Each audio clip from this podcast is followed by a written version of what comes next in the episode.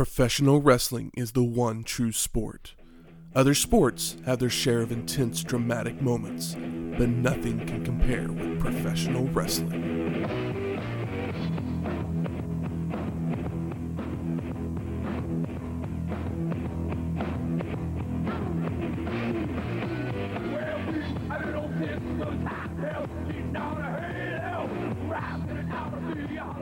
Welcome to Wrestling History X, where three friends come together to talk about the stories behind the matches.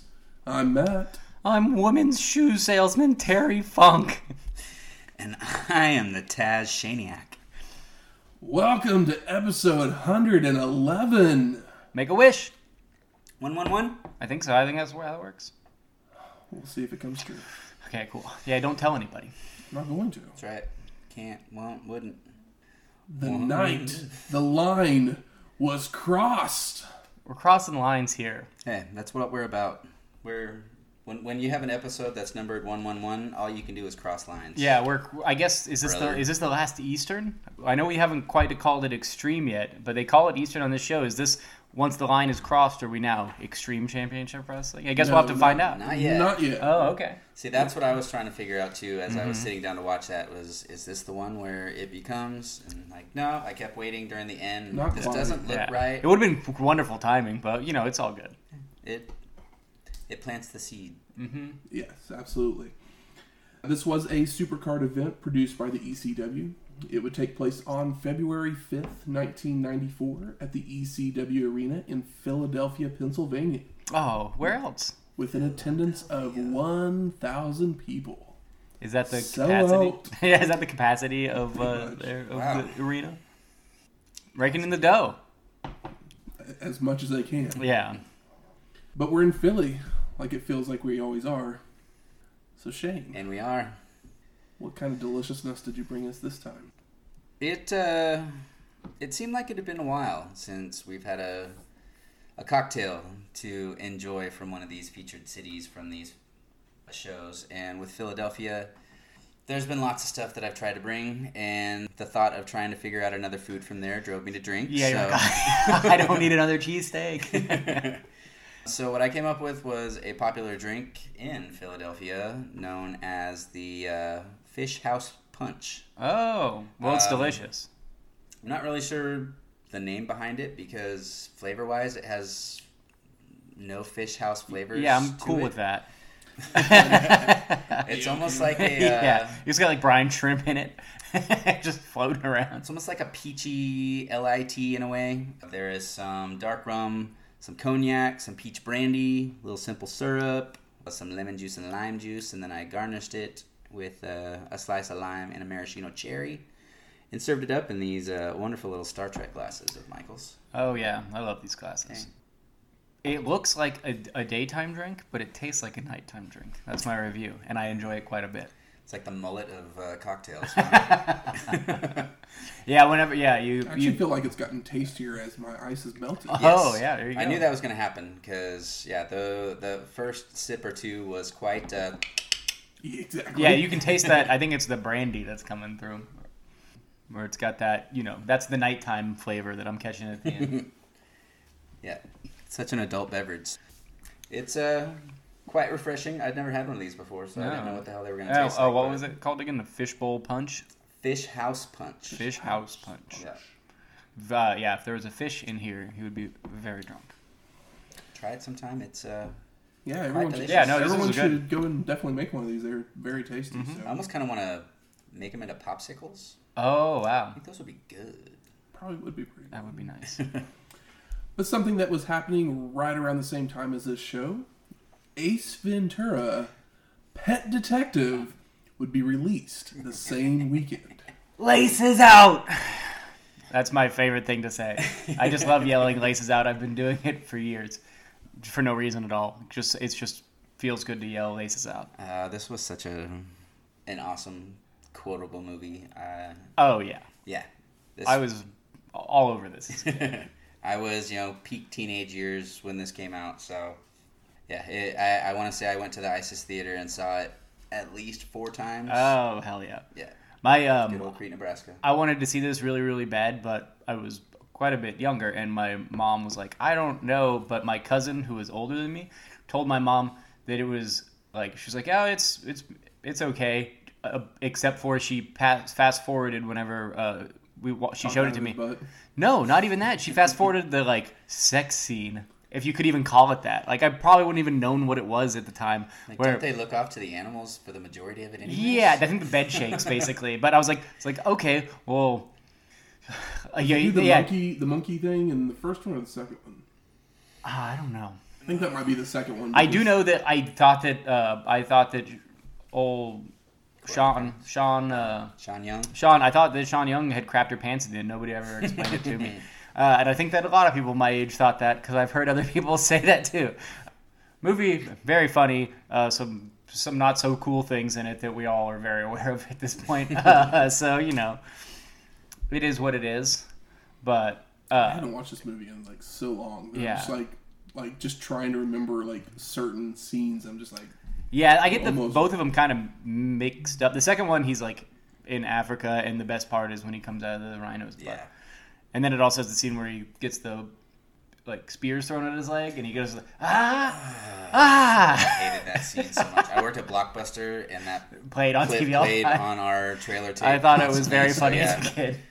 Hated it. Uh, but yeah, I mean the first first one's better. But this was like the year of of um, Jim Carrey, where he had like three movies This back was to back that just like killed. It was like This was Ace Ventura, breakout. Dumb and Dumber, and uh, or Mask. Ace- and The Mask, like all the same year, which is crazy.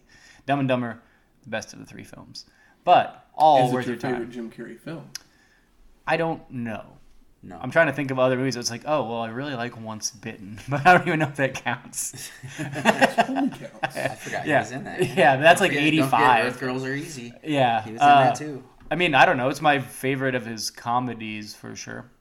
Of his like goofball comedies, but I'm also like not the like I was a big Jim Carrey fan that one year.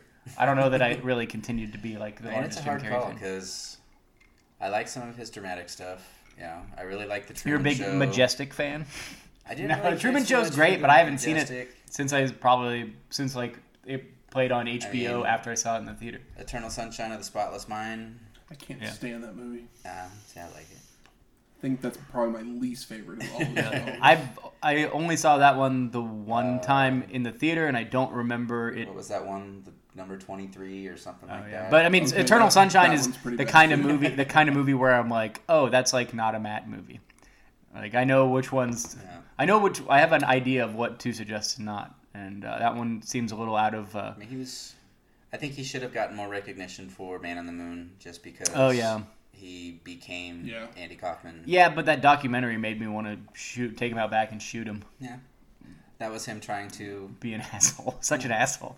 I couldn't believe it. I get so I got so mad watching it. I couldn't even finish the documentary. I was like, I now I hate Jim Carrey. What a bad man. He's like talking to like meets the family and stays in character. It's disgusting. It really bothered me a lot. But, But I mean, I do like Man on the Moon. I like the movie Andy a lot. Kaufman way, though. Yeah, it is. Take it It to is. the limit, I and know. then some. But I'm getting getting mad just thinking about that documentary. Although I like Man on the you Moon a lot. I like the movie. Do you think Courteney Cox would have been on Friends had it not been for being featured in Ace Ventura? That put her kind of back in the. Had Friends already uh, and not started yet? No. Okay, wow. This, Friends, I don't know. Friends came the fall of '94, so Mm. Yeah, I don't yeah, know. she she spent the next six months in the spotlight because Ace Ventura was a, a smash hit, and then she rolled into the the fall lineup with Friends in fall Yeah. '94. Well, and then showed and then and then Scream a couple years later, and that's basically where she's resided since then. Is Yep. Friends and Scream movies. Okay, part fives. Not the worst. Uh, yeah, not the worst way Coming to get paid. Come on. As long as she doesn't bring back the bangs from Scream Three. like looking over his his filmography, and I'm like, I don't like looking back. I'm just like, I don't know if I loved any of these movies. You're not a liar liar guy. I loved liar I mean, liar as a kid. I I- just actually, remember. I I, was- just I think I had the VHS I'm like tapes. I just literally watched it a looking lot. at it, and I'm like, is Liar Liar my favorite of his? I mean, Dumb and Dumber is the most movies? funny.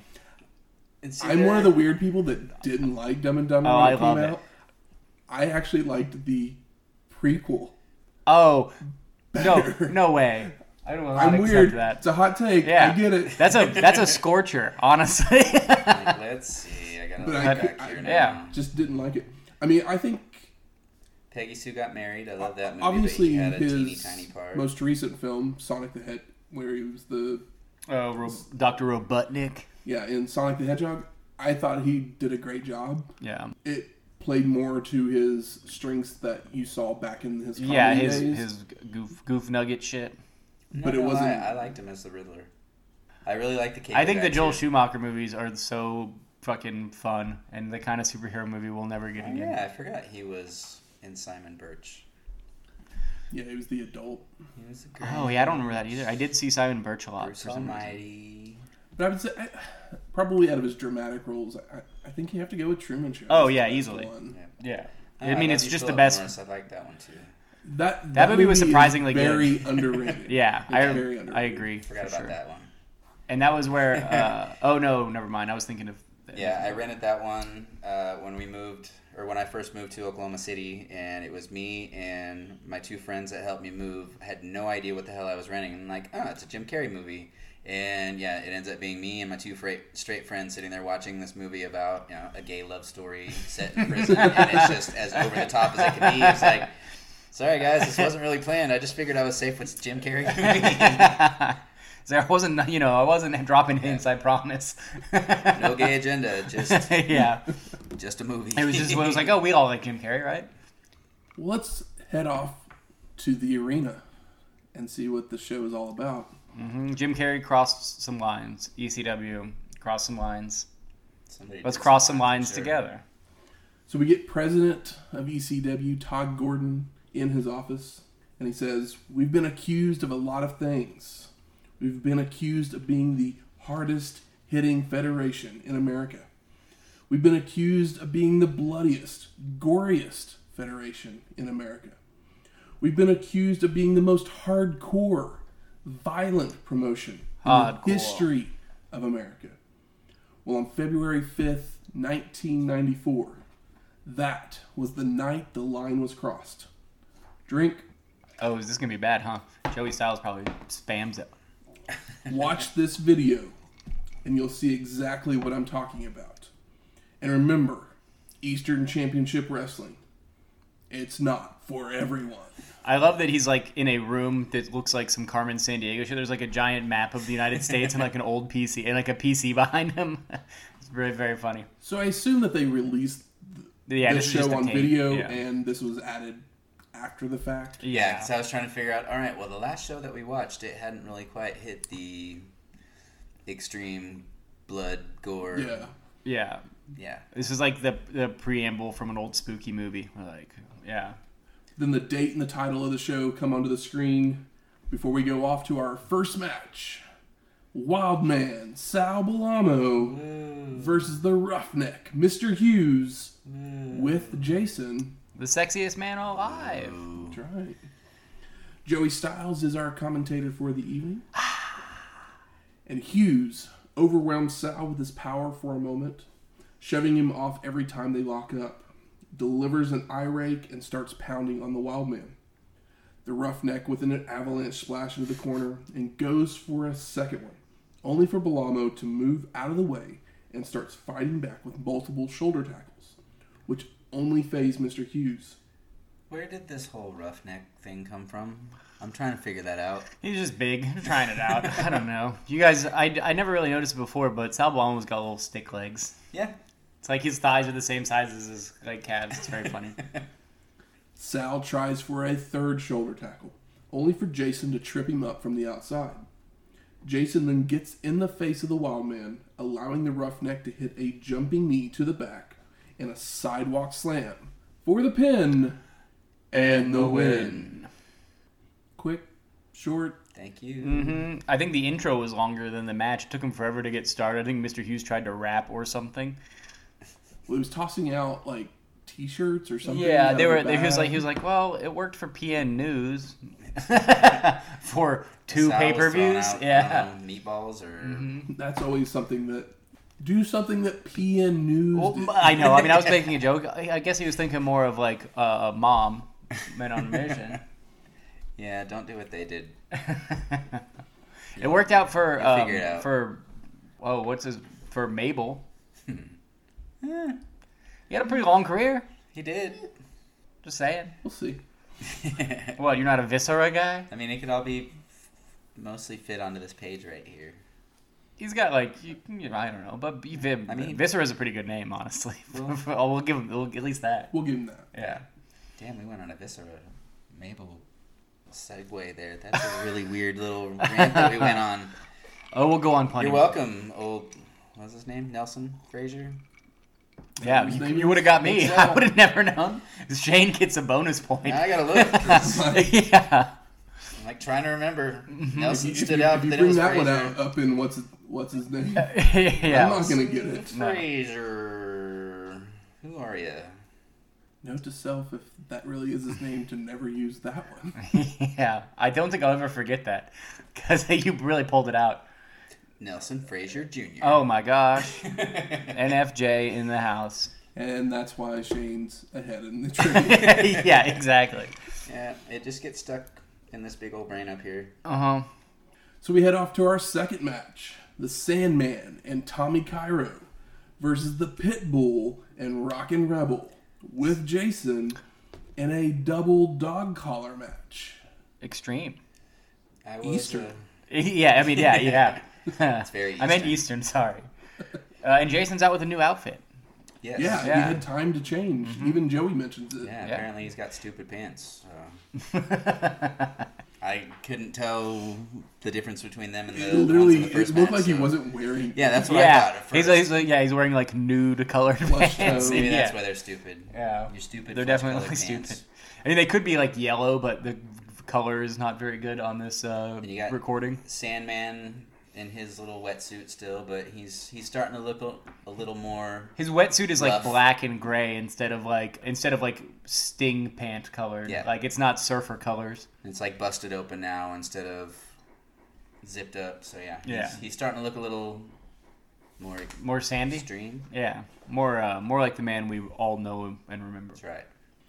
So Pitbull and Tommy Cairo are attached by one dog collar, while Rebel and Sandman get locked together with the other one. And everyone just starts brawling down on the floor as soon as the bell rings. Pitbull hits Tommy with several chair shots that he grabbed from the crowd, while Sandman takes Rebel out into the crowd. Everyone finally makes it back into the ring, where Cairo and Rebel are busted open. Oh yeah, they got straight to the straight to the juicing, baby. Yep. We got eight minutes. We need fucking seven of juice. You think Dusty was in this match himself? Rockin' Rebel then hits a side slam on the Sandman. Pitbull with chain filled mounted punches. Rebel pulls Sandman towards him to hit a clothesline back on the floor. Pitbull's tossing Tommy around and delivers a leg drop, while Sandman and Rebel head back out into the crowd. Sandman with a chair shot and sets up a table. Charges at Rockin' Rebel, only to be back body dropped onto the table.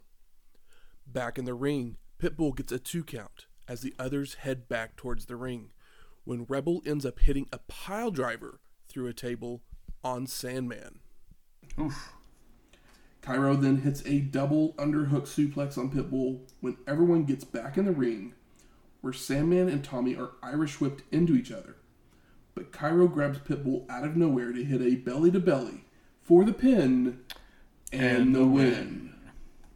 Should have called it a juice box match. Came out of nowhere.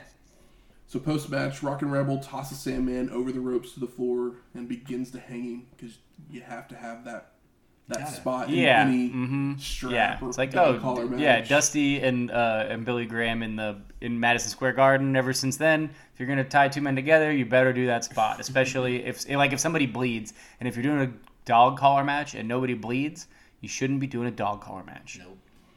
Rebel then joins Pitbull in beating down Tommy, but Sandman finally gets loose and clears the ring. And Sandman, he's uh he's getting the booze. Little does he know, he'll, he'll be he'll be cheered soon enough. That's. All he needed was a six pack and a kendo stick, and some Zubaz. Uh, fucking kendo sticks. Uh, don't you love it when faces come to the come to the ring with a kendo stick? Oh yeah. Isn't that great? So we're off to our third match. the Public Enemy of Johnny Grunge and Rocco Rock, versus the Bruise Brothers of Don and Ron Bruise. They at least Public Enemy have like like decent fake names. John and Ron Bruise or whatever you just said.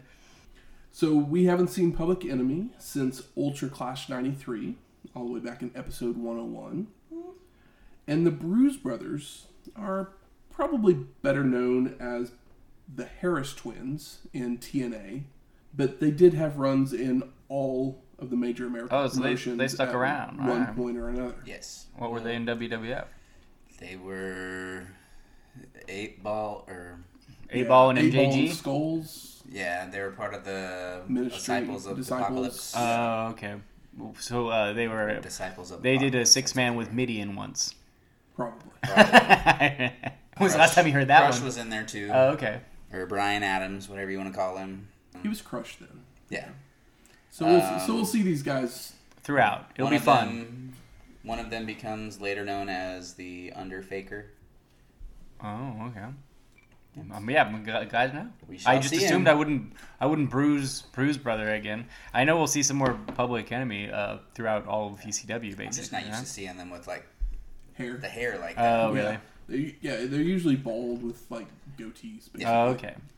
Yeah, because in WWE they were more of just a a skinner or a skinhead biker. That's basically what they are Yeah. and everything. But they have their, like I said, they have their run here and run Yeah. there. But And they're the big motherfuckers too, at like 6'9", 6'10", 300 Yeah, they're at a, they're at a, they're just big enough to be like, okay, well, we can use these guys every once in a while. Like we got a spot for you from time to time. You know, uh, speaking of Public Enemy, probably greatest Weezer lyric. Watching grunge leg drop New Jack through a press table. Which song is that on? I don't know. El that Scorcho, I believe. But it also is kind of a double entendre because grunge music basically put the kibosh on the New Jack style, and it's also ECW reference, and it's also the Ah. probably the only reference on that whole album that's not about like an underage Asian woman. So you know, it really stands out. but I love that lyric so much. It's so cool and so fun. so the match gets going with everybody brawling as the bell rings. That's going to be a uh, constant thing in these ECW matches. Dude, this should be called the Brawl for All, brother. Right? They head out into the crowd with Public Enemy both taking chair shots.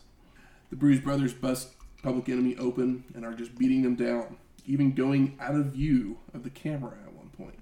I mean, the camera's on like a tripod. Someone's cranking it around a little bit sometimes. Rocco tries to get away from one of the Bruise Brothers by climbing the wall, but is grabbed to be beaten down some more. And you also notice that I have no clue which one's Ron and which one's Don. Oh yeah, we we will not fault you for that. Rock is taken down with a power slam in the ring, followed by a clothesline before being tossed back out to the floor again. Rocco's body slammed on the concrete floor while Grunge is being choked on the apron. Rock is then double teamed by the Bruise Brothers out in the crowd. Back at ringside, a fan hands one of the brothers a chair to hit Johnny across the back before hitting a big boot. I love the crowd just like getting involved. Yeah, just hit him with something. Yeah, Take this, yeah, take yeah, take my chair. I'll stand the rest of the show. this crowd is definitely more live than the last one I remember watching. Oh yeah. Rocco hits his brother with a soda can, but is then slammed into Joey's table, which breaks it, and Styles is going crazy. I know, and I love that Joey's like doing a promo to the camera. It's so good. Rock is tossed into a bunch of chairs before going back into the ring, while Grunge is being choked with a chair. Johnny avoids a clothesline, sending his bruised brother arm first into the ring post, allowing him to work his way over to throw powder into the other brother's eyes. Oh my gosh. The hurt arm brother then jumps in the ring to brawl with Grunge, allowing Rock to come from behind with a 2x4. And Public Enemy pile on for the pin and, And the, wind. You know, it'd be really funny if there was a character named the Sandman, and his gimmick was to also always just throw sand in somebody's eyes and roll them up. If he took you off to Never Never Land. Would that just be Peter Pan? I mean, uh, it'll be Sandman here in a little bit, minus the sand. He, he'll- he's definitely, uh, we're definitely going to, well, I guess with the network, we won't hear it. I'm sure everybody was probably pretty tired of, what's that, Del- what's the bad Metallica song? The Off to Never Neverland one. Oh, Inner Sandman. Enter Sandman. I'm Duh, like, why are- exactly. Why are, I we can't- struggling with oh, this? I don't know because I hate that song. I'm like fuel. I don't know. Yeah, feels pretty bad too. So after our fourth match, Tommy Dreamer versus Superfly Jimmy Snuka with Hunter Q Robbins III. It's our first time to see Tommy Dreamer. I know. Boy, is he What a look. young. Young and handsome and in shape. He's got the sparkly jacket and bright blue pants. He's like little Tommy Bagwell out there. Yeah, I know. He was, he's looking pretty cute. Little do we know. Since this is our first time to see him, I have to mention that he is a hardcore Hall of Famer. oh yeah, his his own Hall of Fame. That's so good. So Tommy's waiting for the match to begin, but Snuka just takes forever to get ready. Uh, this took a whole lot of time. Yeah, Snuka's just like talking shit to the crowd. To He the might ref, he might not. just- Yeah, even in like '94, he might not know where he is. I mean, he's yelling at the crowd so much that Dreamer finally just has to go out and like Be like, "Hey, we sit, have." sit with the group of fans that are yelling at him to like He's, like, try hanging and out with them. the Yeah. Situation. I like seeing this side from Snuka though because I'm not used to seeing him be such a a douchebag, dickhead heel to the Yeah, fans. because so- you know he was probably a heel when they first brought him in because he's brown, and then uh, of course he jumps off the top rope uh, and starts beating people, becomes a babyface, and uh, that's how we've mostly known him. But they finally lock up with Tommy slamming Snuka a couple of times, sending Superfly bailing to the outside to regroup. Back in the ring, Tommy charges, only for Snuka to duck, sending Dreamer flying to the outside. This is the first time that I've noticed Hat Guy.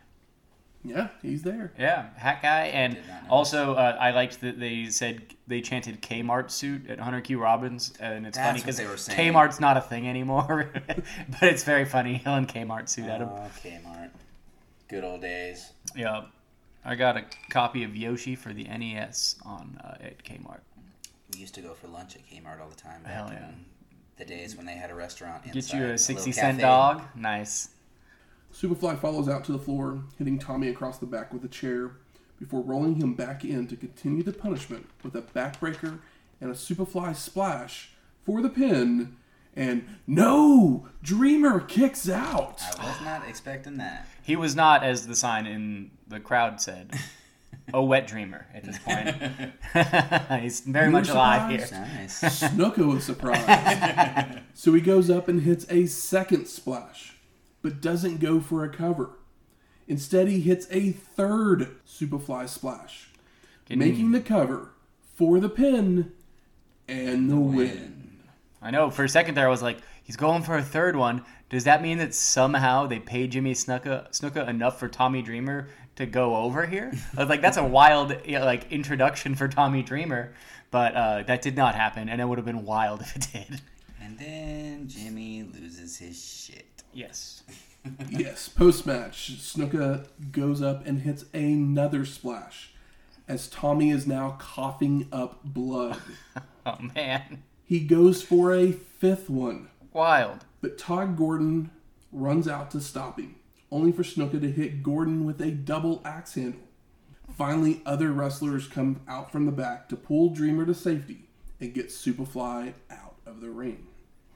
Woo! I mean, we know Tommy Dreamer as the like quintessential ECW guy. Oh yeah. Yeah. Now, Yes. He is in in in the world of ECW and He's like the 1st I'll thing I think in of is MTV's Tommy Dreamer. Challenge. He's kind of like the Johnny Bananas of ECW. You you just you don't get one without the other. Yeah, I mean, yeah, with To- and also Tommy Dreamer like just ca- tried to keep it has been as keep trying to keep it alive to, to, to this day, and like that's also part of it. Like he's the biggest fan of ECW, is Yeah. the guy that's most synonymous outside of Paul E and Joey Styles. Still in Dreamland. Mm-hmm. but he literally, I think this is like his second or third like big show. I mean, it's the first time we've seen him. Yeah, he like was on a couple of those shows that like ended up not getting like Recorded the full show or released, recorded yeah, or whatever. like yeah, So we didn't get, we haven't seen him yet. But like him kicking out from a Superfly splash, I was I popped for it honestly. they're literally setting him up even here. And they also like make you like him, Jimmy Snuka goes wild, so it's like okay, well we've got a, a baby face in Dreamer here. Yeah. granted, he came out in blue pants and a sparkle jacket, so you know, obviously, like, yeah, but Suspenders. but you know, you got you got the you got the the good uh the good heat on him with a big old beat down. We then go to our fifth match Kevin Sullivan and the Tasmaniac with Woman versus the original Sheik and Pat Tanaka. Wasn't expecting to see the original Sheik on this show. Hell, I wasn't expecting to see Pat Tanaka either. I mean, yeah, that that as that I as don't know if I was expecting to see any of these people. Yeah, for sure. so the original Sheik is a NWA, Professional Wrestling, WWE, and Wrestling Observer Hall of Famer, And the strongest keeper of kayfabe of all time, maybe. Mm-hmm. possibly. And the last time we saw Sullivan was at Ultra Clash 93, episode 101. Woman at Battle of the Belts, episode 85. And Tanaka was at Royal Rumble 92, episode 66. Welcome back, buddy. Mm-hmm. And this is our first time to see the Tasmaniac, aka Taz. Yeah. Everybody knows Taz. Matt, one of Matt's favorites. Uh, I, See, am I was I trying to remember. I couldn't. He's like your he's in your top ten easily, right? Top three. Top sir. three. Okay, I know the two, but and I knew Taz was up there, but I didn't know he was three. That's Top cool. three wrestlers of all time for you. Yeah, I like his one of my- favorites. he's one of my favorites. See, Like I- not like the best of all time, but like your favorites. I honestly, I didn't get to see.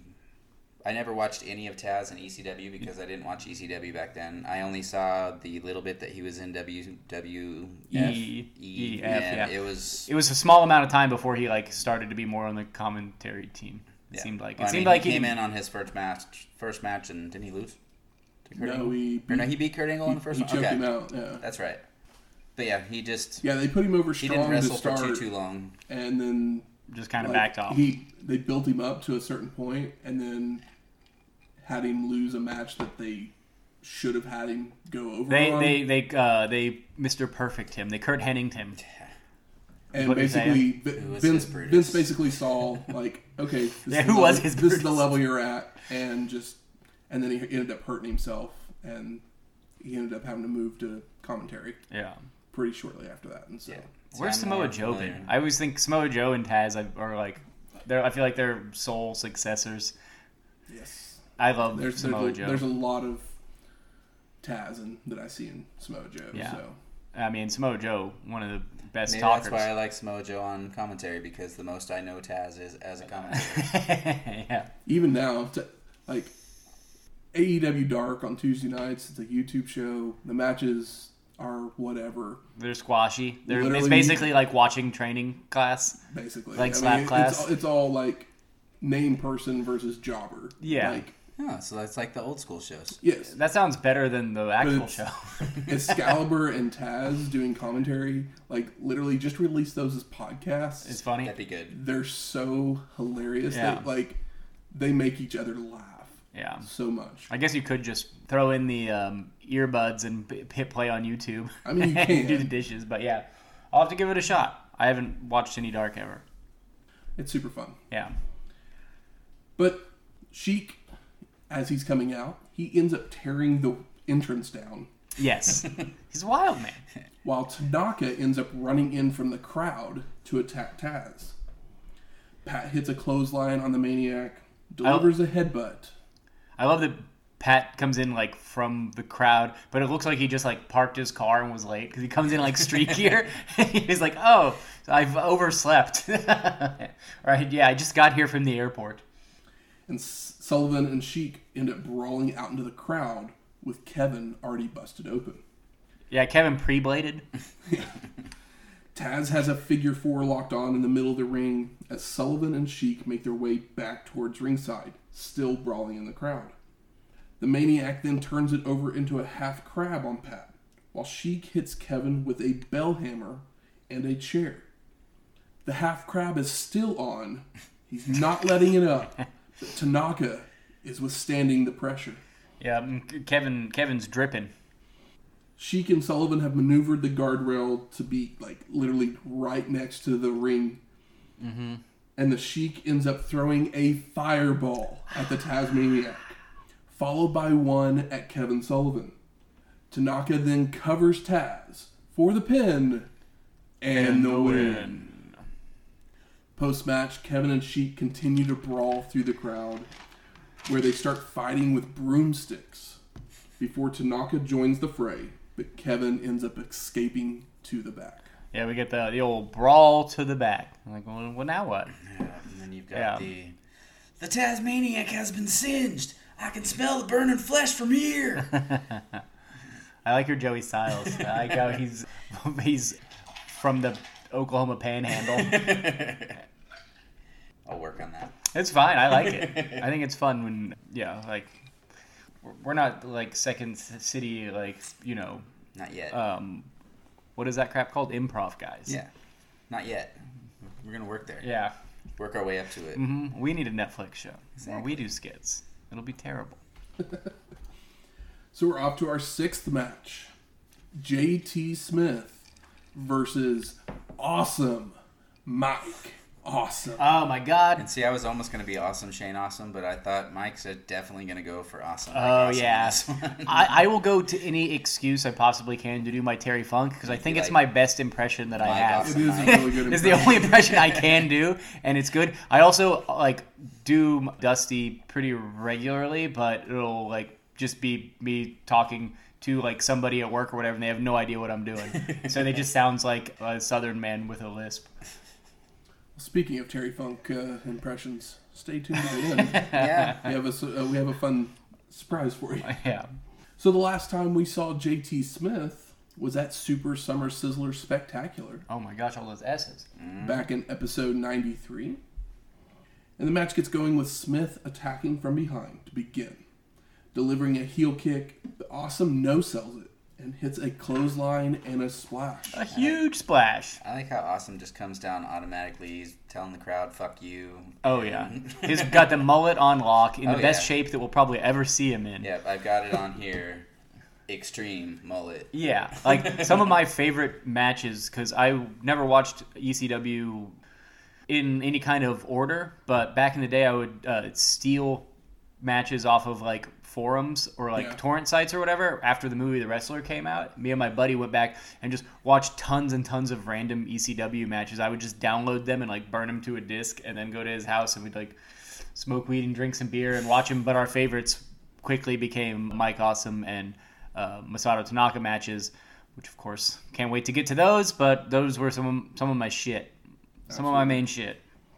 Awesome hits another clothesline and an overhead belly to belly before sending JT out to the floor with a running clothesline, which he follows out with a plancha that cuts Smith in half was- across the guardrail. I know. Like JT's Ow. gonna kill himself with these bumps. Like I legitimately thought I was like, oh well, he no longer has a spine. Yeah. He got it like he he cracked it and then it just disintegrated Yeah, into no it's into like- the ether. Jason Six, where you know he Oh, just like yeah, snaps cracks him backwards in in half. half. Back in the ring, Awesome calls for the power bomb, but JT cradles him up for the pin and the win. Oh my god, crazy. and see, I wasn't expecting that. No, of course not. It hurts to watch that.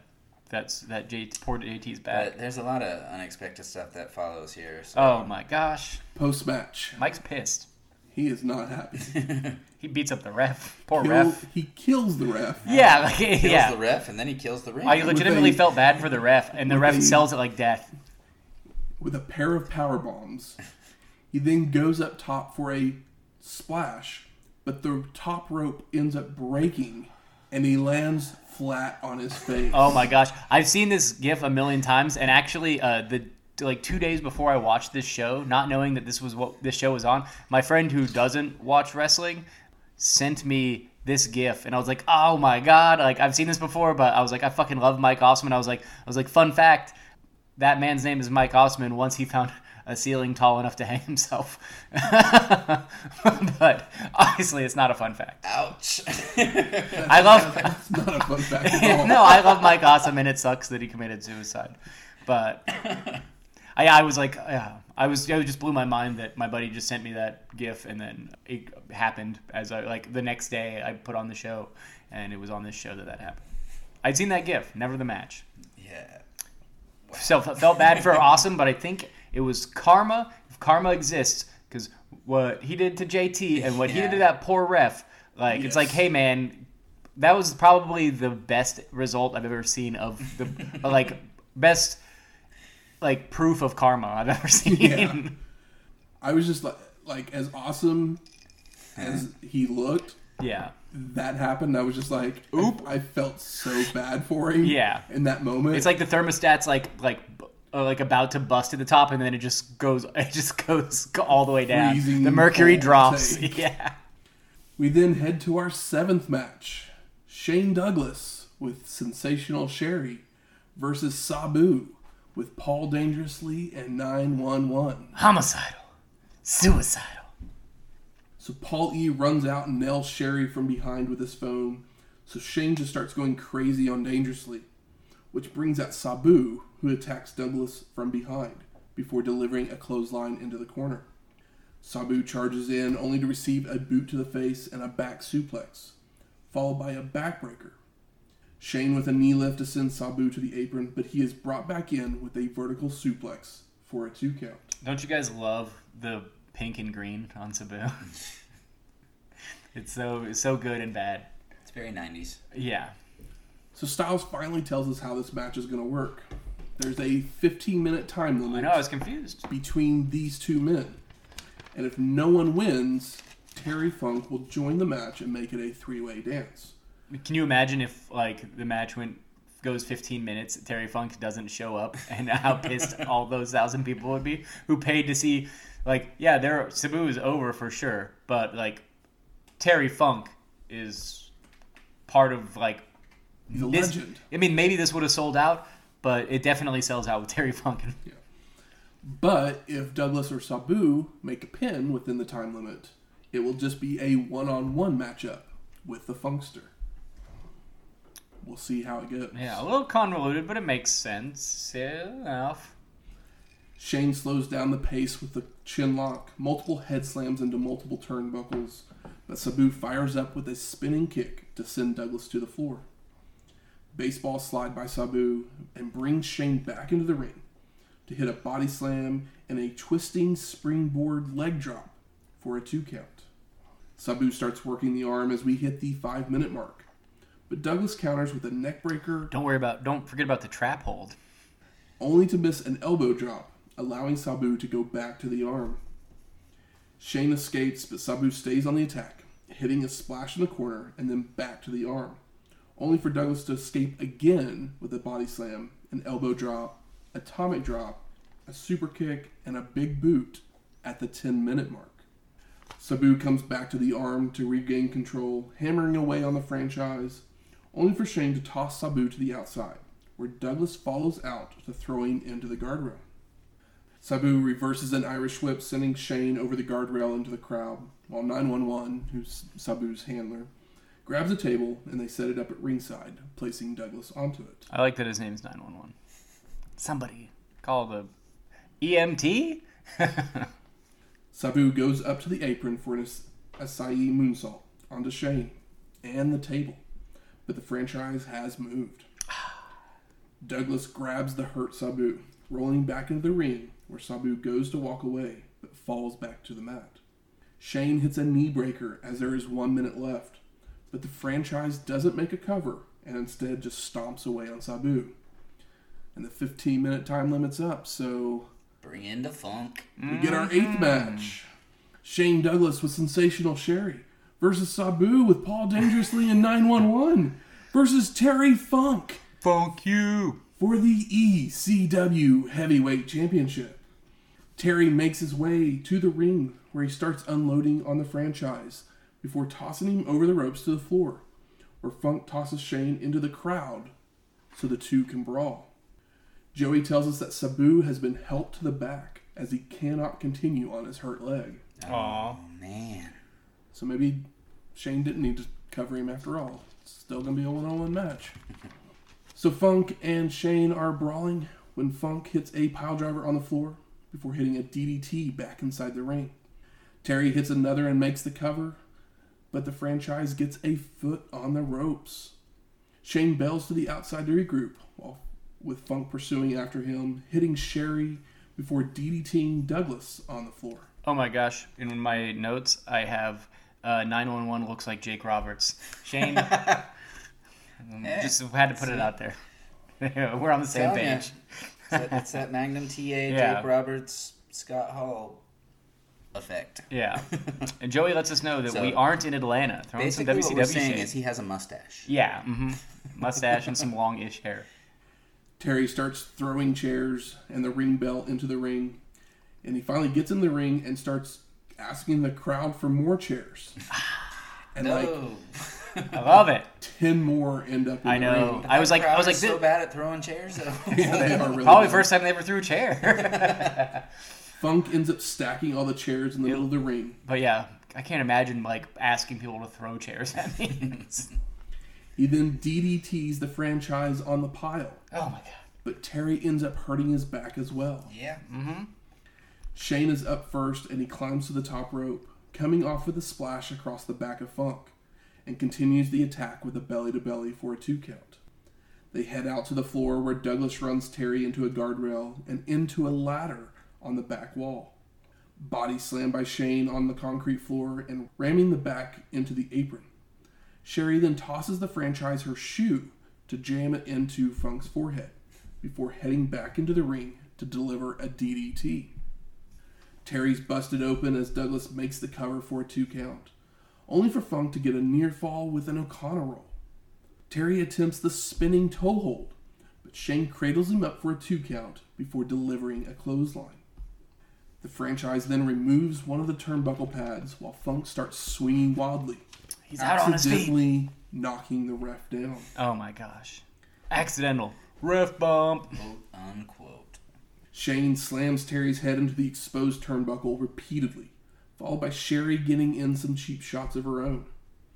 Douglas goes to slam Funk's head again, but is reversed for the franchise to hit the steel, and Terry gets a second wind, laying it in with left hands and chops before throwing Shane out into the crowd once again. The two are brawling into the crowd as we get the 30 minute call when Funk hits an atomic drop and places the franchise bare assed across the guardrail. So I was trying to figure out if he intentionally did that or if he was like going for a back rake and like It literally Caught looked him. like he pulled his pants You were just down getting extreme over here, yeah. Sherry pulls Terry's attention away so that Douglas can regroup and gets back in the ring. But Funk comes in with tape to choke Shane. But the franchise shoulder blocks Terry out to the floor. All of a sudden, Sabu comes limping back down to the ring and begins to chase Douglas around the ring while Funk wanders up to Joey Styles. Terry grabs Joey's headset and starts yelling for them to come get him. He's like doing a, a promo into the headset. Yep. The rules. But it's the mic for television, Uh huh. not the loudspeakers. Yeah, it's not the house mic. So literally no one hears him except for us. Yeah, it's pretty fun. He may have known that, but it doesn't matter. He knows it was on tape. Shane rolls Sabu over into a Boston Crab when Funk makes his way back to the ring. The franchise goes after him, but Terry ducks a clothesline to send Douglas hard into the ropes. Funk then locks on the spinning toe hold onto Sabu's hurt leg. Oh no. when 911 comes into the ring to distract the ref, while Paul hits Terry over the head with his phone. It's wild out here. Funk starts headbutting everybody. Oh, he's on all fours. You know, this is for me. He's on all Yeah. fours and he's doing the JYD headbutts. Oh my gosh. The little, little crawls. Love them. Hey Shane, what did I write in the notes? Oh. bring back memories of JYD. Uh, you know, you know, I, s- I see a all four headbutt and I smile from ear to ear. See, that that just means that he's on par with you with the JYD, just like he was with me with the Jake Oh Roberts. yeah, Sure. yeah. See, Funk then starts hitting neck breakers on both men, makes a cover on Sabu, only for dangerously to place his foot on the ropes. The franchise goes back to work on Sabu's leg, while Paul and the crowd start to fire up Sabu. I love how much the crowd is behind Sabu. Like when he comes in and Terry, like everybody loves Terry Funk, but Terry Funk goes to put the toe hold on him, and the crowd's like, "No, no, we don't want to see Sabu go out like this." but Sabu ends up walking right into a sleeper from Shane. At the same time, Sherry has climbed up onto the apron to slap Terry, but he responds by headbutting her down. he then goes to put a sleeper on Douglas, so we have a double sleeper hold. Oh my gosh, it's uh, our, our totem pole It goes Sabu at the bottom, not not choking nobody. Douglas Funker on the top. Sabu is finally released. Then the franchise escapes and clotheslines Funk over the ropes to the floor, allowing him to go to back to work on the leg of Sabu with a figure four. Sabu's grabbing hold of the ref, which allows Paul E to jump in the ring to rake the eyes of Shane to break up the hold as we hit the 40 minute mark. Sabu starts stomping away on both men, body slam on Douglas, and goes for the Arabian press, but he slips off the ropes. He goes for it a second time and hits it, while Sherry jumps in the ring. I know. I was like, was the slip like a work or a shoot? Because his he's like his is you know he's got the bum leg. I don't know. These are the kind of things that I. Uh, That's a tough one because yeah. I mean it's also Sabu, so Yeah, exactly. He's Sabu is kind of forever got early two Cold Scorpio Yes. vibes. Yeah. He's not the crispiest of wrestlers. The ref gets Sherry out of the ring while Sabu heads up to the top rope. So Sherry jumps back in the ring to pull him off, and he begins to chase her around ringside and through the ring, while the franchise is beating on Funk with a chair. The Rottens then come running down to the ring to check on Terry, while Shane rolls back in to hit a fisherman suplex on Sabu for a near fall. The Rottens end up taking Funk to the back, while Sabu goes for a Hurricanrana, only to fall right on his head. Right on his head. Yeah, he falls right on his head. Right on his fucking head. Sabu rolls out to the apron, only to return with a leaping leg drop for a two count before applying a chin lock. Sabu, Sabu.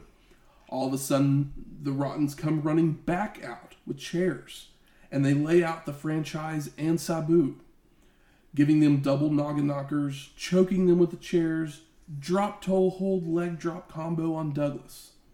Sherry jumps in the ring to give a back rake to Ian, and then Shane ducks a clothesline to send Ian over the ropes to the floor, while Axel clotheslines Sabu over the ropes. Axel then tosses Sabu into the crowd before dragging him to the back. So the franchise is just standing alone in the middle of the ring. He's um, you know, gonna recover for a little bit, I Get guess. a little rest period, I guess. Sabu makes his way back to the ring, fighting off Ian, but is then Irish whipped, only to fall down. Yeah, Joey's. What is this? Round twelve? Funk then makes his way back to the ring as well, so Shane and Terry start brawling around ringside. 911 drags Ian Rotten out, allowing Paul E to hit multiple phone shots on him. yeah, we get plastic flying into the crowd. Terry and Douglas have made their way out into the crowd and possibly even out the doors to the like legitimate outside Yeah, of the they building, they take it to the parking lot. just brawling away. It's hardcore. But they return to ringside with Funk being busted open, where he headbutts the ref. Why not? You get a headbutt. You get a headbutt. Terry hits a low blow on Shane and Sabu, followed by headbutts on everybody. Sabu clotheslines both men, a body slam on Funk, and climbs to the top rope, but he slips again. So he tries for a springboard moonsault, only for the ropes to be too loose. So he just sinks down to the mat.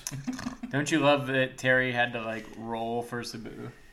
Uh, As Sabu climbs to the top turnbuckle again, we see Terry roll into, To position, place. yeah. I'm like, ooh, like this has all been pretty great, but it's like, allowing Sabu to hit the moonsault. Mm-hmm. Sabu then goes with the body slam on Douglas and hits a moonsault on him as well. and when he hits that moonsault, he like lands his head on the knees of Shane Douglas. But Terry's up and he jumps over to make a cover, but the ref is still out. Shane with a pile driver on Funk, front suplexes Sabu on top of Terry and goes to wake the ref up and makes the cover on Funk for a two count. Sabu fires up with right hands and a leaping splash on Terry for a two count. The franchise comes in with a leg drop and a vertical suplex on Funk. Sabu then splashes both men, making the cover for the pin, and no, both men kick out. We get a double chinlock hold then, with Sabu riding Terry and Douglas on Sabu. But Everyone escapes, and Funk goes for the spinning toe hold on Shane when the announcer says we're at 55 minutes and there is a one hour time limit. Sherry jumps on the back of Terry, dumping her off, but then he picks her up to hit a vertical suplex. Oh yes. He She- then puts a spinning toe hold on her, only for the franchise to run in with a clothesline to knock him down. Chivalry has just been dead and buried here in the ECW arena. But yeah, like Sherry sells the suplex like death because we know she would. Shane then hits a back suplex on Sabu as four minutes remain, and then knocks dangerously off the apron with a right hand. Douglas grabs Sabu for a pile driver, but it's reversed into a back body drop, while Funk has grabbed Sherry's boot, which he starts using on everybody, including a low blow on Sabu and digging it into the franchise's ear. Two minutes remain as the three men are all on the outside of the ring, just brawling away, including Paul E getting a funk atomic drop. They come back into the ring, where Terry covers Sherry Oh, Terry. He's out on his. He's out on his feet. he doesn't know what he's doing. I like um at one point Joey Styles lets us know that there's shadow- shadows of Piper and Valentine in '83 here. Yes. I'm like okay, We saw that match. yeah, it was a long time ago. I don't remember p- specifically, but Episode one, I'm dog sure, collar match. Yeah, I'm sure it was great. But this isn't a dog collar match, Joey. But it was vicious. Yes. While Shane goes up to the top turnbuckle to hit a crossbody on Sabu. One minute remains, and Funk jumps on top of Sabu for the cover. But I don't see a ref anywhere. Terry starts just jumping back and forth between the two for covers. Yeah. But still, I don't know. They're both. They're No both kind of out. I don't know. dangerously finally rolls the ref back in with 30 seconds remaining as Douglas goes to hold Terry, allowing Sherry to enact some revenge. But Funk moves in time, causing the franchise to take the blow. Sabu with a splash on Shane with 10 seconds remaining, and Jerry jumps on top of them as well. The ref is counting, but Douglas gets a boot on the ropes as the time limit expires. The official announcement is a time limit draw. The perfect sell by all involved Yes. there at the end. The Terry Funk ducks and Sh- Sherry gets laid out. It's like just picturesque. Post match, the crowd gives these three a standing ovation. As they should. Yeah. These guys. Tore the house down. I wasn't expecting an hour long match. Like, at all. I thought maybe 30 minutes. It wasn't boring. It was high didn't energy. like it was great. And um, Terry Funk got a taste for ribbon shoes. We then get some promos in the back. And because you know we love promos, hmm The good ones. we're going to reenact these. Okay. I assume Shane's going to do Shane. I figured. After after hearing. And Michael is going to do Funk since, Oh my has, god. since he has his Funk impression. Funk with tears in his eyes. I want to tell you people something. I love wrestling. I've loved it all my life. I'm not real proud of the way that it's evolved in a lot of places in this country, and I don't believe the WCW is worth a damn. I think it ridicules my profession, and I think we have a bunch of people that don't have any respect for a profession running those organizations in the WWF. I'm not talking about the guys individually, but I'm talking about the way they have belittled my profession, because I think that I'm an athlete. And I think that I was out there tonight with a hell of a lot of competitors in that ring that were not even only wrestling, they were wrestling with their heart. And I don't particularly like the opponents I was against, but they damn sure gave the fans their money worth, and I think I did too. I think ECW has come a long way. I think that you got guys like that that have come from nowhere, and I'm talking about the Sandmans, and I'm talking about the other guys, and I'm talking about the old timers, talking about Jimmy Snuka. We've all seen this organization grow, and I'm really proud of it. I'm very proud to be wearing this belt around my waist. And I've told you before, hey, I'm an old man, but I'm making my stand. And I'm making it here with the ECW. And those other people, they can go to hell. Because we're here, and we're here to stay. We're not going to become an organization that's not producing something for kids. We're athletic, and I think we're a sport, and I know that we got a lot of guys here that are wrestling their heart out. I'm not trying to take anything away from anybody, I'm not trying to take anything away from anybody else, but I've got respect for Shane Douglas, Sabu, and I have respect for all the guys at the ECW. I want to thank all you people out there for being hardcore fans. That's what we were playing to, the hardcore fans, and I want you to know that I love you. And I thank you very much for supporting me, and I really appreciate it. Funk walks off, but then Todd Gordon joins Styles to thank all the media members for coming. Paul E. All of them. all of them that you don't see anywhere. Paul E. then walks in with 911 and another handler, holding back Sabu, and dangerously starts speaking. That Sabu has nothing to say, He's like a rabid dog. but Shane is the most disgraceful human being. Ah, such a prick. Terry and Douglas had a conspiracy to keep Sabu from the belt. The ref was out too long. Funk was eliminated. We all saw it. And then he yells at 911, Don't let him see the table. He'll be fine. Because as we know, Sabu likes to go through tables. yes, very funny. But he continues with the ref just continued to play favorites, protecting Terry because he should have been eliminated, giving Sabu one on one with the franchise. And they leave before Shane Douglas and Sensational Sherry arrive. And Shane has a few words for Gordon. I took the living legend, so called, self proclaimed Terry Funk, and I beat his ass right in the center of the ring. I took Sabu, the crazy man of wrestling, and I beat his ass in the center of the ring. I sent them both to the back, and as a result of that, I want you to declare me right now in front of this TV camera, in front of the entire world, as the ECW Heavyweight Champion to prove that I am the franchise.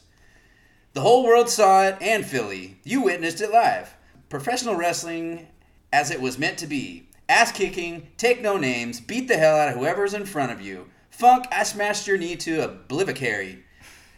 When I took you with the chair outside in the ring, even the crazy man Sabu and his people, they said, Oh my god!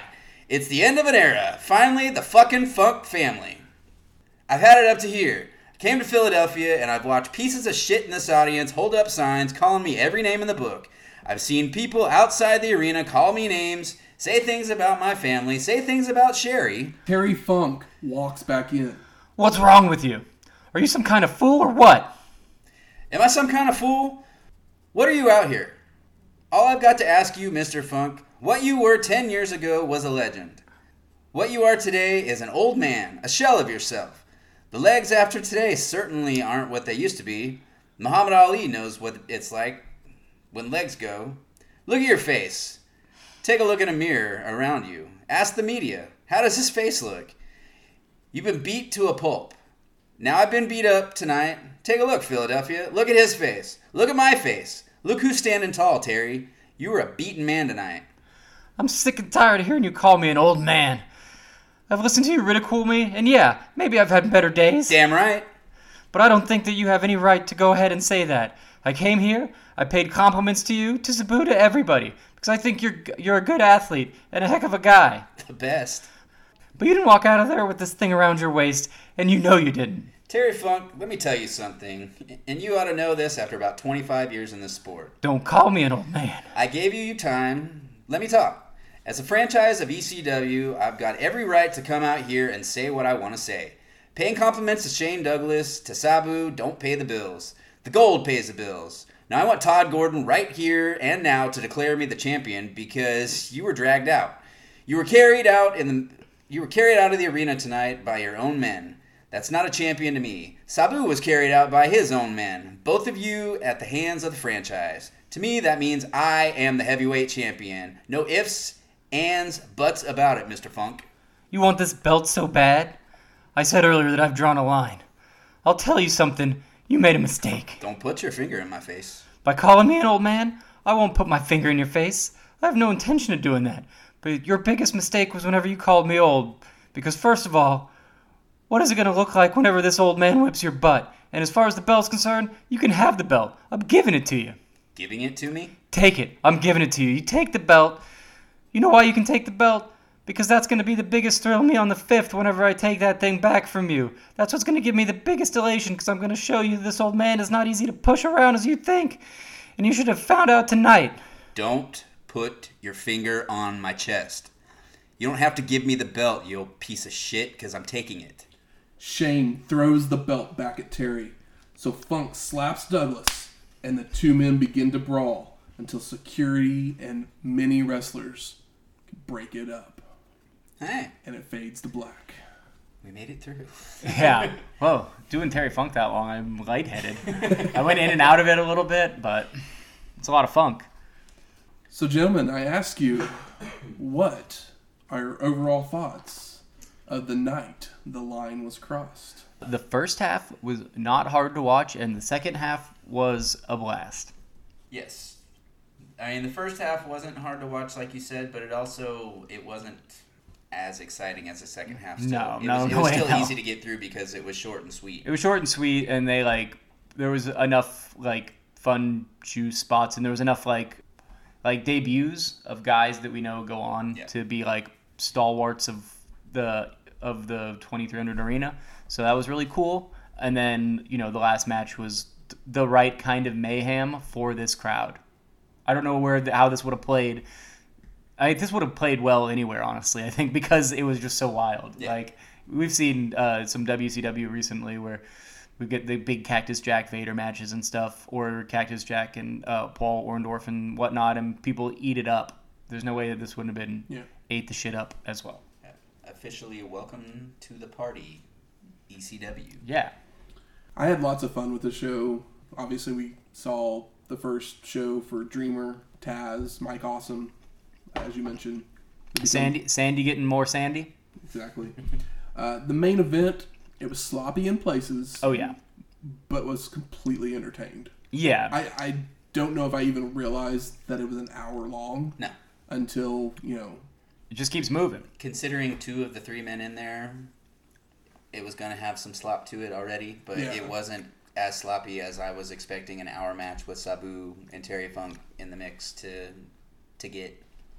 Yeah, there was like the only rest holds were double rest well, holds. instead, well, basically, instead of doing rest holds, their rest spots were brawling in the crowd. yeah, yeah, that is Because true. they can That is just like go out there and just kind of, Mm-hmm.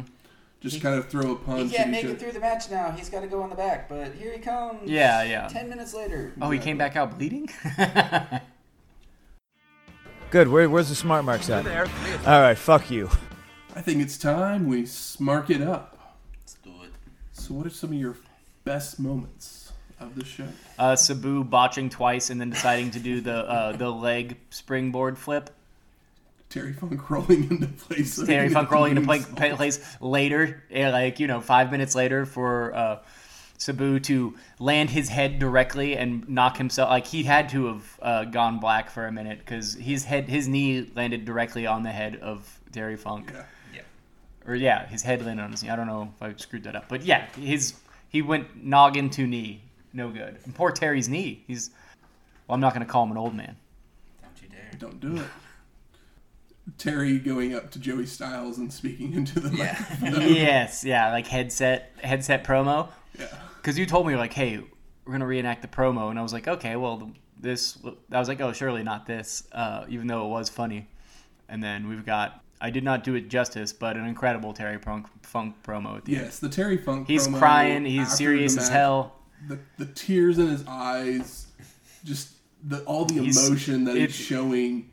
Sincere while- as hell. Yeah, being super sincere and making it a sport and not a spectacle. Yeah, he basically like yeah, you can whatever you want to say about ECW and its effects on uh, wrestling. You can't call what happened there a cartoon. And WCW and ECW are doing some like beyond rock and wrestling shit live action is where they're heading and Terry Funk wants it to be he's been around for a long time. He comes from a long lineage of this being a sport. Yeah. Yep. Um, I loved the getting to see young Tommy Dreamer. Yes. That was awesome. and just the, because I wasn't expecting him. the sprinkling of the ultimate baby face. Yes. Yeah. And then at the same time, in that same match, the the heel tactics taken by Snuka were something I've never seen from him in a ring before. And they were good liked and it. believable. Yeah. It didn't like Snuka didn't seem like he was like trying too hard. Like he f- came off as a fucking prick. Yeah, I mean, in WWE, WWF, he was just the guy that you know woofed at the camera and you know put up the "I love you" sign and jumped off the top rope. Yeah, because he because didn't his really have yeah. any depth to his character, and this being the guy that is hating the crowd, beating the shit out of the ref, beating the you know yeah. So whatever Todd Gordon's role is in the company. What is his role? President. President. Okay, yeah. So you know, smacking around the president, smacking around everybody that came in his way was something that I really liked seeing from Snuka because the guy that size who splashing has Tommy the record that he has enough times for him to be bleeding out of his mouth. Mike Awesome. I Awesome think. I think. Well, going back to the Tommy Dreamer. yeah, thing yeah, before we go to the for Mike sure. Awesome. Yeah, sorry, I just had Like- I couldn't forget that one. for a lot of non wrestling fans, they probably see that and think it's ridiculous. The whole coughing up the blood. Mm. But us knowing like what they're going for, it, it's a it's a picture perfect. It's great, and the thing is, like, it'd be one thing if he coughed up blood after two, but it's like five. Yeah. It's like he splashes him five times, and it's Jimmy Snuka is the king of the splash. Even today, those like, you know, pictures from old like Herb Abram wrestling magazines uh, are the reason that Jimmy Snuka was ever is over because those pictures look incredible. And every time, you know, in prime Snuka splash, still looks better than any other splash to this day. But yes, Mike awesome as well. Love to see him. Love to see him be a big prick. But that fall, we've all seen the GIF. It's incredible, and also just like, oh my god, that looks so like it hurt. He wasn't ready for that. Who put the ring together? Mikey Whipwreck. Oh yeah, Mikey Whipwreck and Sal Bellomo. He's like, but I'm wrestling tonight. so it's whatever, Sal. Oh, Sal. Yeah. P- Pizzeria Uno. How about most? how about most disappointing? I guess that the other matches, like the ones that we didn't just talk about, just seemed like. Uh, I mean, both the public the Public Enemy Bruise Brothers match and the Sullivan Tasmaniac original Sheik yeah, match, like those were just straight brawls. yeah, that's all they were. and they didn't really get anything over. Where at least the two matches we just talked about got, you know, it established two wildly, uh, like, you know, two guys as heels, even though Mike Awesome erased his heat, but and put over Tommy Dreamer as uh, a, a, a big old baby. I mean, because I think le- legitimately the worst spot of the entire show is Taz sitting there with the Boston Crab on Waiting. Pat Tanaka for literally three minutes, just waiting on the original Sheik to throw the fireball at him. Yeah, you can see him like even in the like you know crummy VHS quality uh, of this show. You can see him like pull it out of his pocket and like open up the like Flash the, the flight paper. flash paper and Yeah. everything. That match number one, it didn't need to happen at all. You you got two people in the ring there plus a manager. I don't care for any of them. I don't like Sal. I don't like Mr. Hughes. Remember that Sal moonsault? Remember the Sal Bellomo moonsault? It happened. We all popped for Yeah. it, and then we forgot it because uh, Sal Bellomo is dressed like he is going to a fucking toga party. Yeah, throw condoms into the crowd or something, but get out of the ring. I mean, there's definitely matches on this show that like Yeah, they're just whatever. but- yeah. We're the it's I don't need a filler match as the first match. Yeah, this show is worth watching because of the three things we talked about, mostly the last match, but those other two things, the Mike Awesome and debut Dreamer. healing it up with and Tommy Dreamer and even Snuka just being shitty even though he kind of dragged it out a little bit at the beginning when he was just dealing with the crowd for too long. How about best performer? That's a tough one. If Sabu was selling his leg and they weren't botches, then That's he's big then he's in contention. I mean, there's three botches. yeah, I know, if. I know. I'm gonna say maybe I one of them was him selling. I gotta Mm. give it to JT Smith just for that bend over backwards moment. Oh, poor guy. He was bumping so hard for Awesome, and then Awesome. I mean, like, granted, he didn't break the thing. It's just the ring was shitty. Yeah. But like, like he sold for Mike Awesome so incredibly well, and then the back thing. I don't even know if he's if that was a sell. I think the man just may have Yeah, like if- if dodged he's- being paralyzed. Yeah.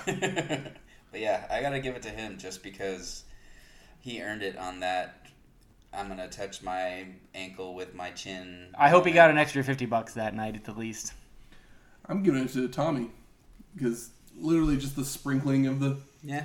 of the baby face, like Yeah, I mean it's be, being Mr. ECW, it, It- it's there. yeah. I would say like in reality for me it's funk for the uh, promo and for basically making allowing ECW to like it's Terry it's Terry Funk on ECW. He didn't have to do ECW.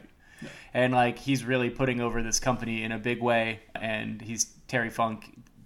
He retires a million times and probably goes on to have bad matches, but it's a health related thing. It's not because he's not it's not because he's not fucking Terry Funk. How about most surprising? JT Smith with the cradle, the win over Mike Awesome. Yeah, I was not ready for that. The rope break. The rope break was yeah. I mean, those are probably the two. There's, yeah, the rope break's easily the most surprising because it's just like ooh, the worst nightmare JT Smith getting broken in half. Yeah, I, that, like, I guess surprising would just be the whole. Mike That whole Awesome match. match. Yeah, Yeah. yeah, yeah, I agree. Because you know you also have 'Cause I don't think we were- awesome getting like 15 feet in the air for his little splash jump that he did. I don't off think the we were even expecting Mike. I, I wasn't expecting Mike Awesome to be. No, I didn't. No, he I was was- on ECW. the show. I, I knew he's in ECW, but I thought it was much later. Yeah, I was uh, very, very excited to see Awesome, Mike Awesome. I can't wait And part of me for I one of my favorite. too, that we're in '94. For some reason, in my head, when I start thinking back, I think it's because I'm on that cutoff thing for damn trivia, where it's like '92 is stuck in my head. Just kind of, we're a little high on ECW right now. We're getting That there. that an ECW show made me talk so much about it. Very They've, it's finally they've been there. been getting better, and this one's just like okay, well, Yeah. we're we're just inching ever closer. Like we made you wait. hmm Here you go. Oh, the incredible slap when Terry Funk slaps him is beautiful sounding. He really slaps the shit out of him at the end of the promo, like at the end of the show. making their way to the ring. It's trivia time. What do we have this week? This week, the category is What Happened When? What happened when? So I will give you a show. You give me the main event of that show. Okay. Five points for a correct answer, three points if we go to multiple choice. So you tell us the show and we say the main event. Mm-hmm. Yes. Okay. Buzz in. Buzz in. Okay. Be ready on those buzzers. Oh my gosh, I'm so ready to lose. I don't want to. The show is The Bunkhouse Stampede. Oh my god, it's a race from my memory. But Matt hates it so much that I don't even remember it. I listened to the show, but I never watched it. that was Uh, before my time. I'm gonna go Um, eh, the bunkhouse stampede match. That is correct. Hey, I was like, is he gonna make me say the guys' names? There's probably eight of them. no, I'm not going to make you say the name. Well, I needed the points, so it's, so I think that Shane is gonna be fine. I was like, well, there could have been like a good cage match or something for like the title at the end, because that was pretty typical at no, the time. They, did, they did the Flair versus Road Warrior Hawk before they did the Bunkhouse Yeah, Stampede. and then I was like, well, Yeah, see, if if there was a of the matches good from that if there was a good heavyweight match, I feel like uh, we Matt would have at least we would have at least talked about it enough that I would have remembered it. the best match on that show was a Larry Zbyszko match. Uh, that tells you how bad that Z, show Z, was. ZYB himself. Not a good show.